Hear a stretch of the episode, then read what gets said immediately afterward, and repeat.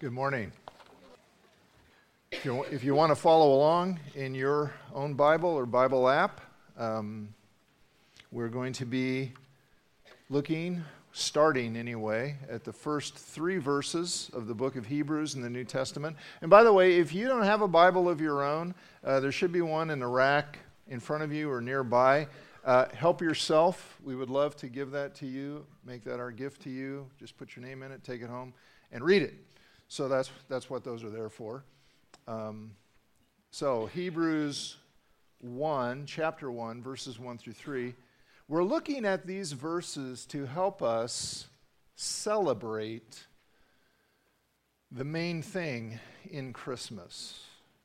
When I say main thing, I do not mean the holiday, and I do not mean um, the, the exchanging of gifts.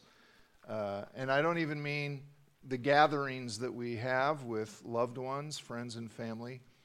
By the main thing, the main thing we want to celebrate in Christmas is the person, the person who was born, the most amazing person who has ever been born.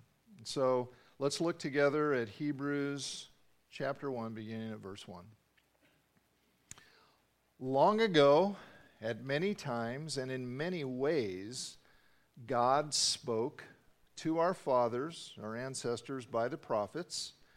But in these last days, he has spoken to us by his Son, whom he appointed the heir of all things, through whom also he created the world. He is the radiance of the glory of God and the exact imprint of his nature. And he upholds the universe by the word of his power. After making purification for sins, he sat down at the right hand of the majesty on high. As we uh, saw last time, um, I'll just mention it again. These descriptions of the Son of God are just amazing. They, are, they say amazing things about him, and we're just focusing in on those descriptions and what they say. The two descriptions I want to look at this time are in verse 2 whom he appointed the heir of all things, and then verse 3 after making purification for sins he sat down at the right hand of the majesty on high. And what are these descriptions trying to tell us? What, what are they teaching us? Well, you take them together and you can say it like this Jesus, the Son of God, is your rescuer and ruler. Jesus, the Son of God, is your rescuer and ruler.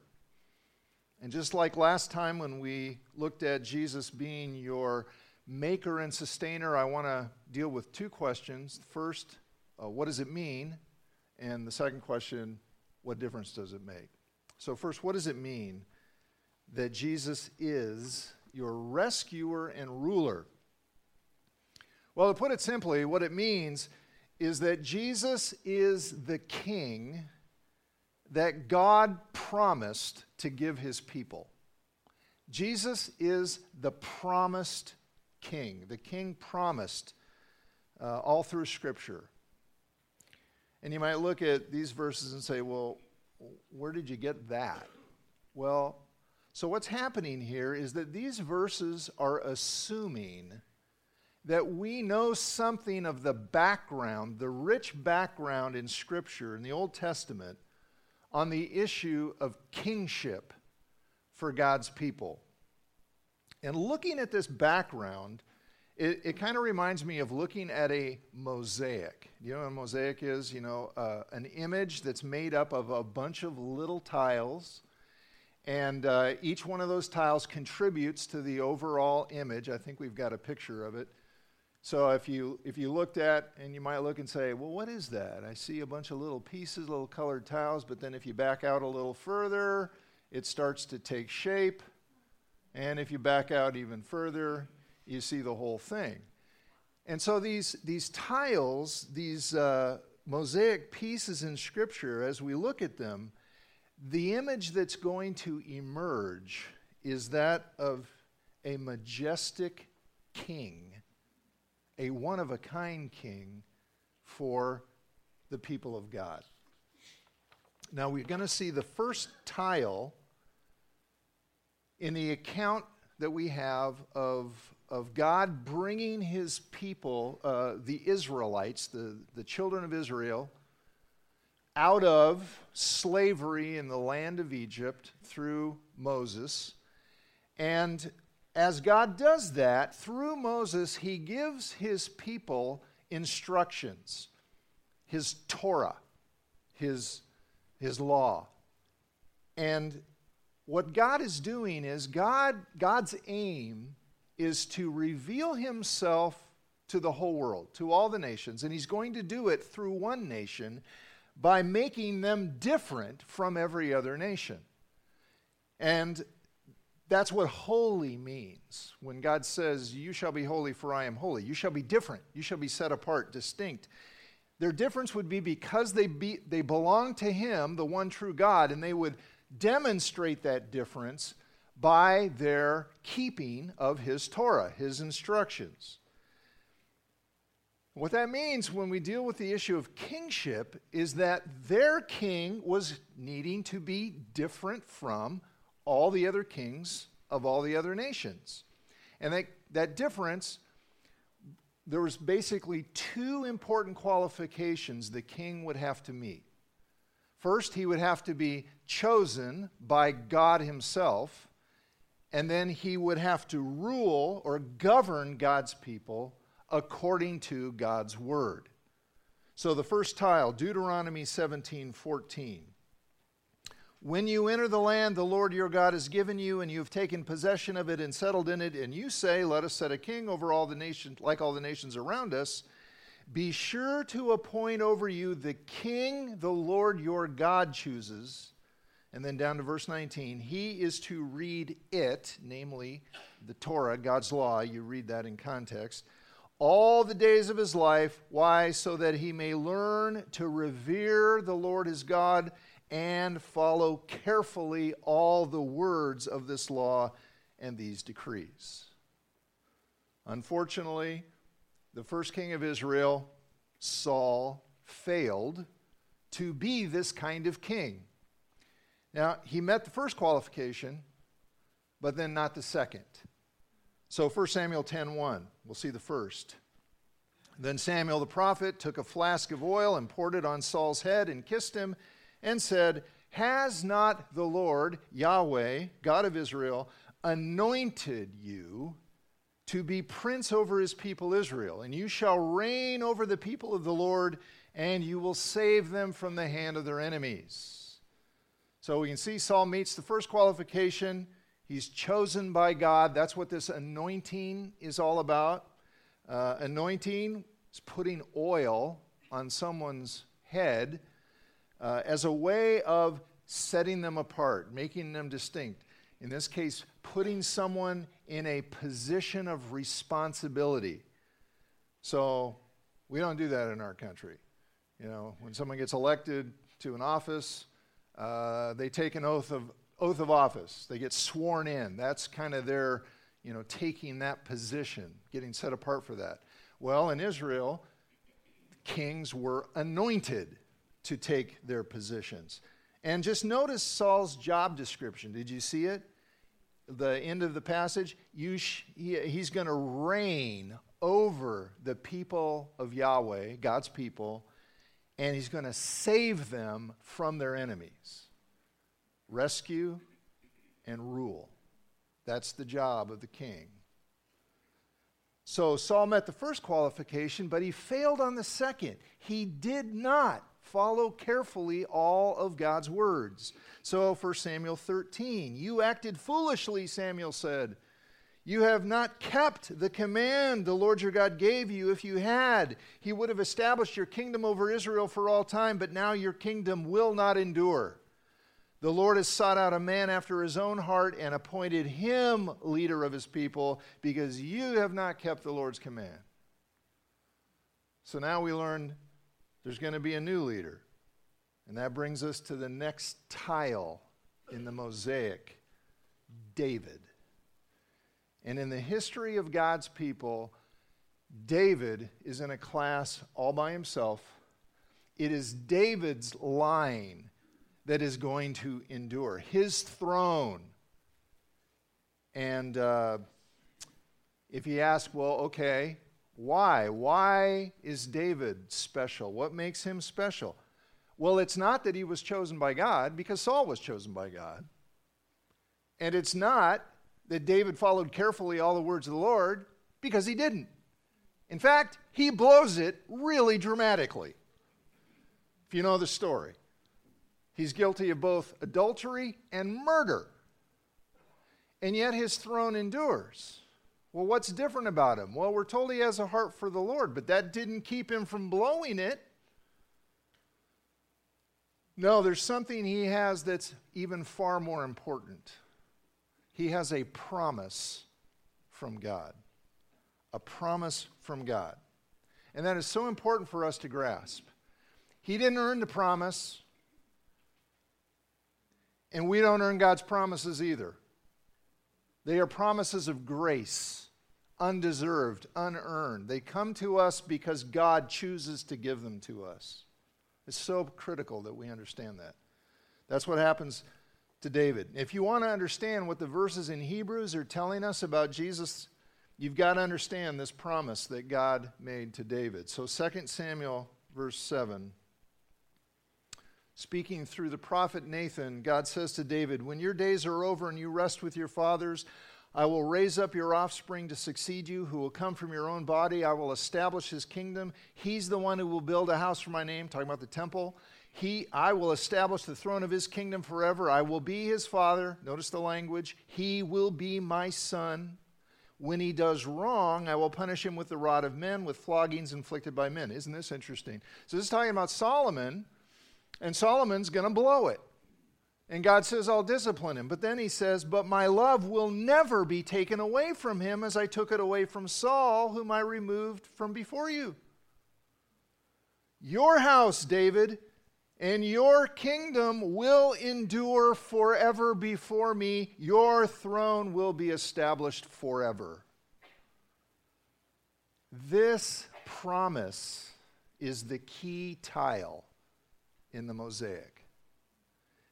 This ties all the other promises about kingship for God's people together. It tells us that David's throne will never come to an end, no matter how many subsequent kings of Israel blow it, no matter how much the people disobey, no matter how broken and scattered they become, God's people will be ruled by a son of David. Why? Because God promised. Because God promised. Don't look for the answer in the people, look for the answer in the one who made the promise. And as you go then through the rest of the scripture, this promise is repeated and expanded. But we never as we work our way through the Old Testament, we never see this promise completely fulfilled. Good kings come, good kings go, David's line endures, but we never see it fulfilled. And so, God's people, by the time we get to the New Testament, God's people are still asking, Where is this king who was promised?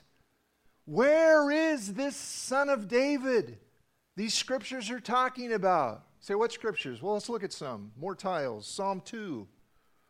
Why do the nations conspire and the peoples plot in vain? The kings of the earth take their stand and their, the rulers gather together against Yahweh, the Lord, and against his anointed one. Let us break their chains, they say, throw off their fetters. The one enthroned in heaven laughs. The Lord scoffs at them. And then he rebukes them in his anger and terrifies them in his wrath, saying, I have installed my king on Zion. That's the hill that Jerusalem sits on. My holy hill. I will proclaim the decree of the Lord. Now, this is the king, this is the anointed one speaking. I will proclaim the decree of the Lord. He, God said to me, You are my son. Today I have become your father. We think that this song, this psalm was quoted or sung when the new king ascended to his throne. You are my son, today I have become your father. Ask of me, and I will make the nations your inheritance, the ends of the earth your possession. You see how this is expanding the promise? He's not just going to be the king of Israel, he's going to be heir of the nations. He's going to have the ends of the earth as his possession. In other words, I will appoint you heir of all things. Sound familiar? Hebrews 1. Another one, Psalm 110, a psalm of David. The Lord, that's Yahweh, God of Israel, says to my Lord, David says, Yahweh says to my Lord, that's the king. Well, wait a minute, David's the king. Who's he talking about? Sit at my right hand. That's the symbolic place of ultimate authority. Sit at my right hand until I make your enemies a footstool, your footstool. One more. Isaiah 9. For to us a child is born, a son is given, and the government shall be upon his shoulder, and his name shall be called Wonderful Counselor, Mighty God, Everlasting Father, Prince of Peace. And I should have uh, quoted verse 7 too.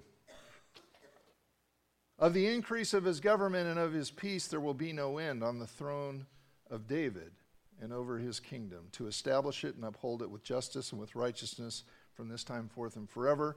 The zeal of the Lord of hosts will do it. Now, there are other passages we could look at, but these are enough tiles to see the portrait. It's the image of a king in the line of David, whom God would anoint and call his son and seat at his right hand to rescue his people and rule over them forever. So, do you see what the writer of Hebrews is doing? When he uses words like son, heir of all things, seated at the right hand of the majesty on high. What's he doing? Where did he get these words? He got them from the passages about the king that was promised to God's people. Why is he doing that? To show us that Jesus is that one. Jesus is the king God promised for his people.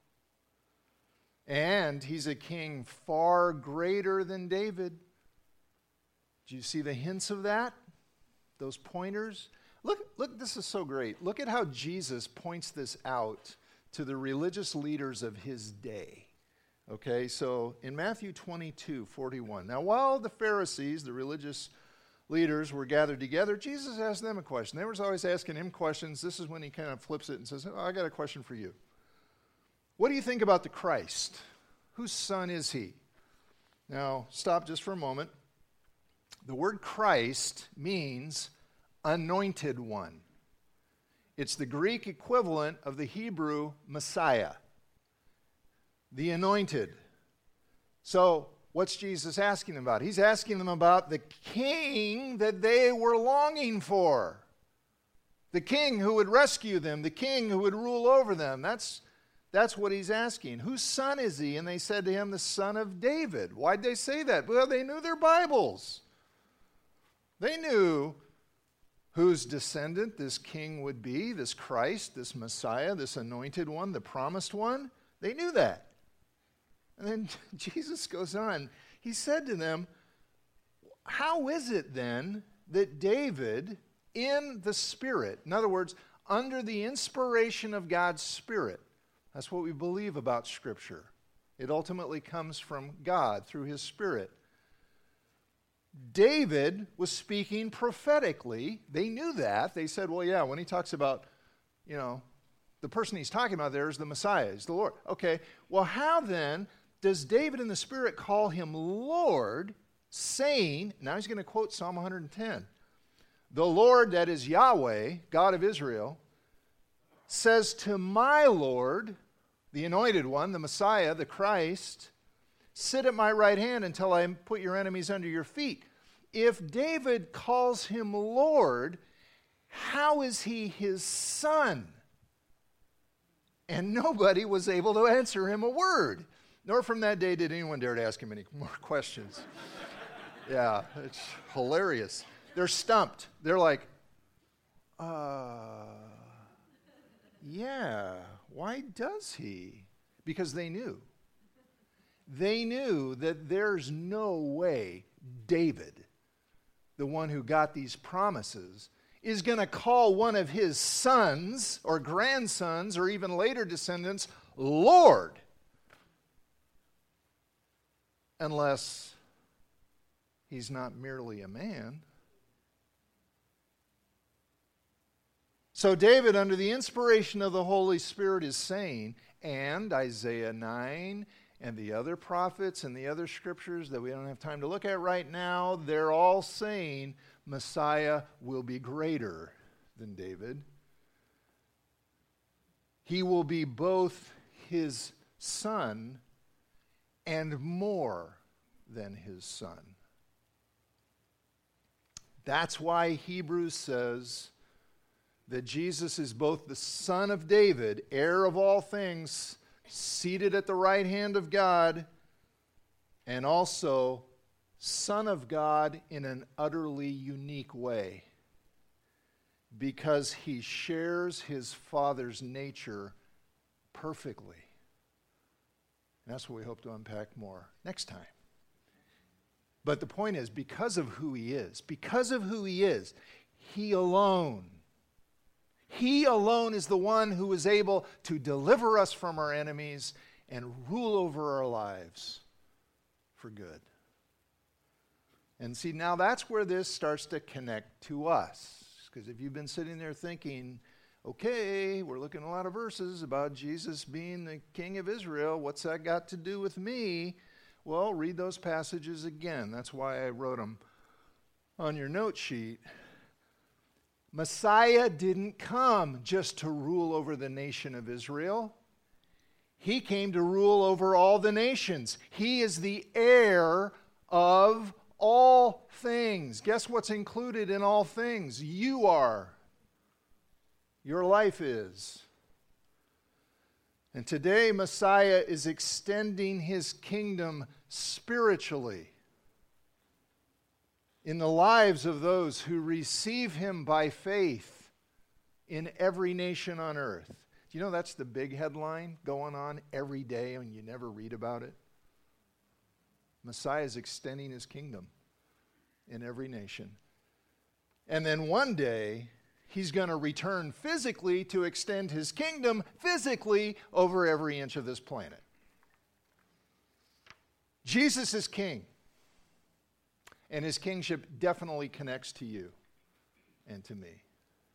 So now the question is what difference does that make? What difference does that make? What difference does it make when you personally know Jesus personally as your rescuer and ruler? Just like last time, got a lot we could say about this, but have to limit myself to two things. First, when you know Jesus as your rescuer and ruler, you trust him to deliver you from your enemies. You trust him to deliver you from your enemies. So, many of you probably know the story of David and Goliath. If you don't know, uh, there's a time when the army of Israel's up on one hill, and the army of their bitter enemies, the Philistines, are on another hill. And there's a valley in between, the valley of Elah, and those of us who got to go to Israel got to see that. It was pretty cool. And there's this big depression right in the middle of the valley where Goliath fell. You can still see it. I'm lying. That's not true at all. Um, but you can see the valley. So the Israelites are on one hill, the Philistines are on another hill there's no tactical advantage. You try to go and attack the other hill, you're going to get slapped. So nobody's moving. But down in the middle of the valley here is this gigantic warrior of the Philistines. And he tells the Israelites, hey, send down a guy and we'll go at it, mano a mano, and whoever wins, they win the battle. And nobody from Israel will go. Until David shows up, whom, unbeknownst to everyone there, but known to us because we just read in the previous passage, the previous chapter, that he's the anointed. He's the one. And he shows up and he takes on Goliath and takes him down. Now, where are we to see ourselves in that story? See, what, what we often do, what people often do, is read it and think, oh man, I need to be more like David. I need to be like David. I need that kind of faith to fight the giants in my life. Well, yes, it's true that you need faith, and it's true that David demonstrates great faith here, uh, but that's really not the main point of the story. You know who we're really like in that story? The other Israelites on the top of the hill, desperately needing deliverance, a deliverance that they can't accomplish. And so God sends his anointed to win the battle for them. They need God's anointed to deliver them. You know what? We need the same thing. That's what we need, and that's what we have in Jesus the Christ, the anointed one. Yes, by all means, imitate David's faith. But you've got to know this God hasn't called you to defeat all of your enemies because you have enemies you can't possibly beat. That's what Jesus does. Say, what enemies? Well, your deadliest enemy is sin. Sin is your worst enemy because sin separates from God, and unforgiven sin separates from God forever. Now, we sometimes think we don't take sin that seriously. We think that's not that bad, especially if it's fun. That is such a lie. That is such a lie. Listen, sin always, always ruins. Sin always hurts. Sin always destroys. Sin always leads you away from God's best for you. And if your sin, until your sins are forgiven, you are disconnected from God. You're spiritually dead. You're dead to Him. And so for you to say, well, I just need faith like David, you, you, you can't beat sin. You can't do it on your own. You cannot. You're dead. You can't make yourself alive. But Jesus, the Christ, will beat it for you. Back to Hebrews 1 3. After he made purification for sins. Whose sins? Not his. He didn't have any. Ours. He sat down at the right hand. That means he finished it. God's chosen rescuer made purification for your sins, for my sins. Isaiah 53 He was pierced for our transgressions, He was crushed for our iniquities. The punishment that brought us peace was upon Him, and by His wounds we are healed. We all, like sheep, have gone astray. All. Each of us has turned to his own way. I know better than God. And the Lord has laid on him the iniquity of us all. God's anointed. 1 John 1 9, if we confess our sins, if we admit it, if we stop denying it, he is faithful and just and will forgive us our sins and purify us from all unrighteousness. Why? Because we deserve it? No, because of the anointed made purification for sins. So you put your trust, if you will put your trust in God's rescuer, in his anointed, he will rescue you. He'll rescue you from sin's penalty now. He will rescue you from sin's power every day as you rely on him. Ask him for his help. Trust his promises. Believe his word. He will deliver you from sin's power. And one day he will deliver you from sin's presence. God's anointed will do that. He'll rescue you from your other enemies too. Say, what enemies? I don't have any enemies. Oh, yeah, 1 Peter 5 8. Be self controlled and alert. Your enemy, the devil, Satan, supernatural enemy. You can't beat him. Prowls around like a roaring lion looking for someone whom to devour. Resist him. How? Standing firm in the faith. What faith? Faith in Jesus. Faith in Jesus, God's rescuer and ruler. Believe his promises. Ask for his help. He'll deliver you. What about when your enemies are other people? Romans 12, 17. Here's how we rely on Jesus, our rescuer. Do not repay anyone evil for evil. Be careful to do what is right in the eyes of everyone. If it is possible, as far as it depends on you, live at peace with everyone. Do not take revenge, my friends, but leave room for God's wrath, for it is written, It is mine to avenge, I will repay. It's not our job to settle the score. That's Jesus' job. Our job is to handle our battles the way He tells us to and rely on Him to defeat the enemy. So, when you know Him as your rescuer and ruler, you trust Him to deliver you from your enemies. Number two, you regard Him as the highest authority in your life. You regard Him as the highest authority in your life. So, uh, there's something in the first three verses here of Hebrews that we haven't really talked about yet.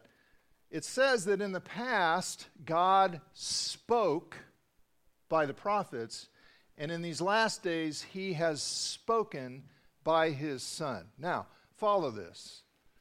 If God has spoken to us in his Son, and if his Son is God's promised king to rescue us and rule over our lives,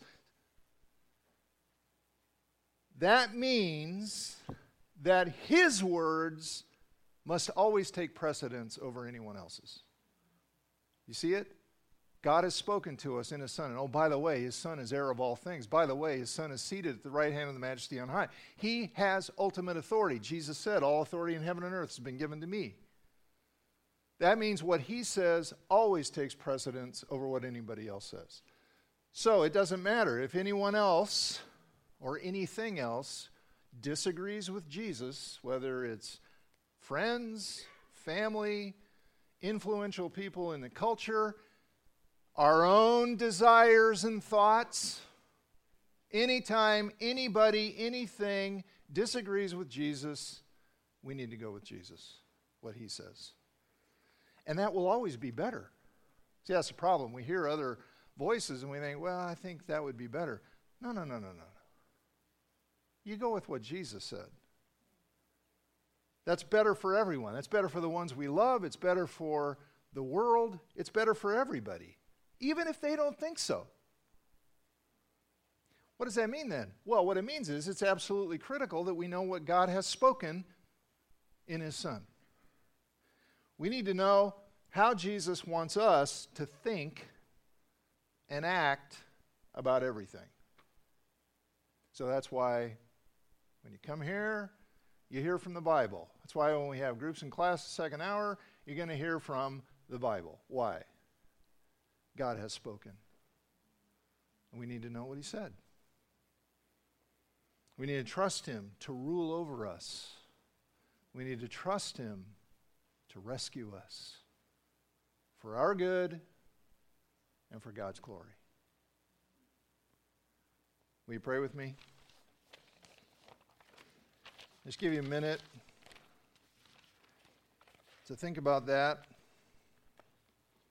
And maybe the question asked right now is Am I trusting in Jesus to be my rescuer? Am I trusting Him to rescue me from sin, its penalty, its power, its presence one day? Am I, am I relying on Him to defeat my enemies, doing things His way, trusting Him to settle the score if there's a score to settle? And do I regard Him as the highest authority, what He has said? Now, I know we've all blown it many times. You may have blown it a hundred times on your way to church this morning. I certainly had some moments. Every one of us does. It's learning to trust Him, but it starts with saying, Yes, Lord. Yes, I receive you as God's rescuer. Deliver me from sin. Make me right with God and saying, It begins, Lord, I say yes to you, your words, what you have said, not what I think or what anybody else thinks. And if you've never begun that journey with Jesus, you've never actually personally come to him and said, Rescue me, rule over me, you can begin that today. There's nothing you can do, there's nothing you have to do to make yourself deserve, you know, worthy of that, earn that. You can't possibly earn it. You need God's anointed deliverer, and Jesus is the one. And he came for this. This is why he came. And so you just ask him by faith, say, Lord, make it, make it true for me.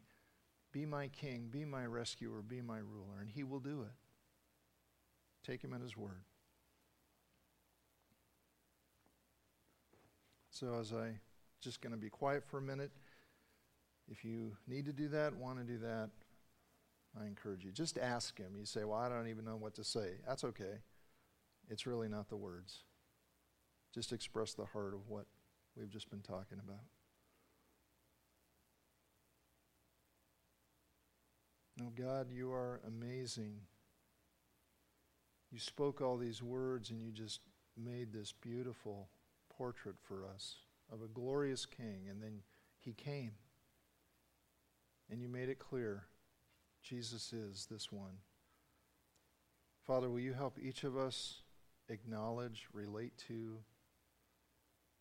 uh, own him as our king, and, and celebrate the great victory that our Messiah has won on the cross and will continue to manifest in every area of our life as we trust Him. Lord, please do that work for your glory, God, and for our good, we pray in Jesus' name.